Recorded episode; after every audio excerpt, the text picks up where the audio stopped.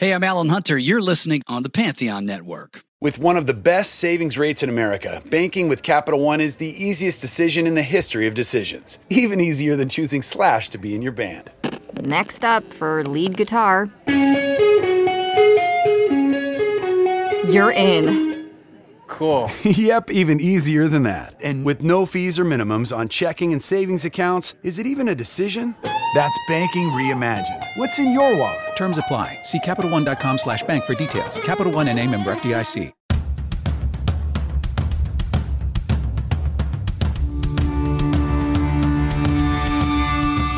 This is the Mistress Carrie Situation Report for June 30th, 2022. Your daily entertainment headlines, industry info, and everything rock. Tenacious D are following up their 2018 album Post Apocalypto with a new album that's in the works.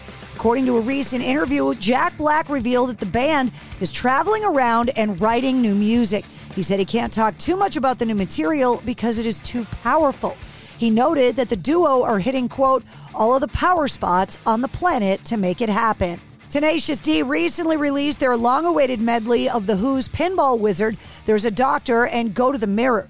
The medley is available on all streaming services and on 7 inch vinyl. All of the proceeds are going to Everytown for gun safety in the wake of the horrific shootings in Uvalde. An update on Travis Barker from Blink 182, who was brought to Cedar Sinai Hospital last night in an ambulance. According to an article in TMZ, Travis Barker has been hospitalized for pancreatitis. According to the report in TMZ, doctors believe it was triggered by a colonoscopy. Sources close to the family say the musician recently had the procedure. The source told Entertainment Tonight Travis was sick and had intense pain in his abdomen, and it really concerned him and Courtney. Dave Grohl and Bruce Springsteen joined Paul McCartney on stage at Glastonbury, but the biggest cameo appearance of the night Paul McCartney duetted virtually with John Lennon. Paul McCartney and his virtual bandmate performed I've Got a Feeling. Speaking to the crowd, McCartney revealed that the idea came from Peter Jackson, the director of the recent extensive documentary Get Back. R&B singer R. Kelly has been sentenced to 30 years in prison by a federal court in New York for masterminding an elaborate scheme to entice and sexually exploit young aspiring singers and underage children. Kelly's sentence follows his conviction nine months ago on multiple counts of racketeering related to bribery and forced labor. The jury found him guilty back in September. He was also found in violation of an anti sex trafficking law known as the Mann Act. R. Kelly still denying all charges. The court hearing victim impact statements from seven women who presented them anonymously to the court. One woman under the pseudonym Angela said, "The Pied Piper of R&B, both in music and in technique and in approach. Success and love, you presented these glittering gems as if they were gold. With every addition of a new victim, you grew in wickedness, cockiness, diminishing any form of humanity or self-awareness, which soon became the breeding ground for your godlike complex."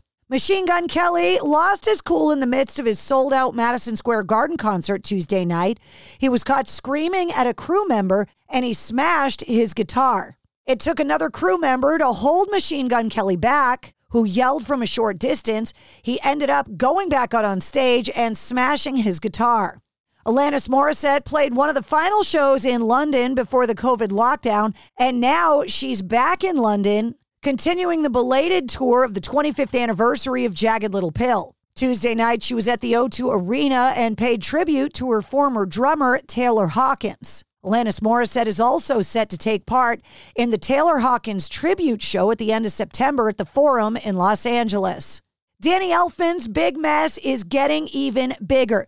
The legendary musician and composer has announced a huge new album of remixes and reimaginings of songs from his 2021 album, featuring contributions from Trent Reznor from Nine Inch Nails. Bigger and Messier arrives in full on August 12th, and as a preview, Danny Elfman has shared a reinterpretation of the song Kick Me featuring Iggy Pop. Kiss is expanding its end of the road tour with 100 cities set to be announced for 2023.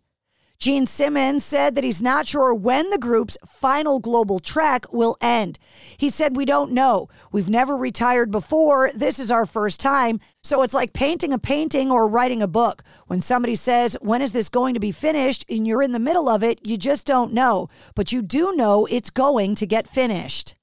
Weird Al Yankovic brought out Presidents of the United States frontman Chris Ballew on Tuesday night in Seattle. The duo performed the breakout 1996 hit Peaches. And that's your sit rep. For more details on all the stories, check the show notes of this podcast. And don't forget to hit subscribe so you don't miss anything. New full length episodes come out every Wednesday. Episode 108, featuring Ronnie Radke from Falling in Reverse, is available now. With one of the best savings rates in America, banking with Capital One is the easiest decision in the history of decisions. Even easier than choosing Slash to be in your band. Next up for lead guitar. You're in. Cool. yep, even easier than that. And with no fees or minimums on checking and savings accounts, is it even a decision? That's banking reimagined. What's in your wallet? Terms apply. See CapitalOne.com slash bank for details. Capital One and a member FDIC.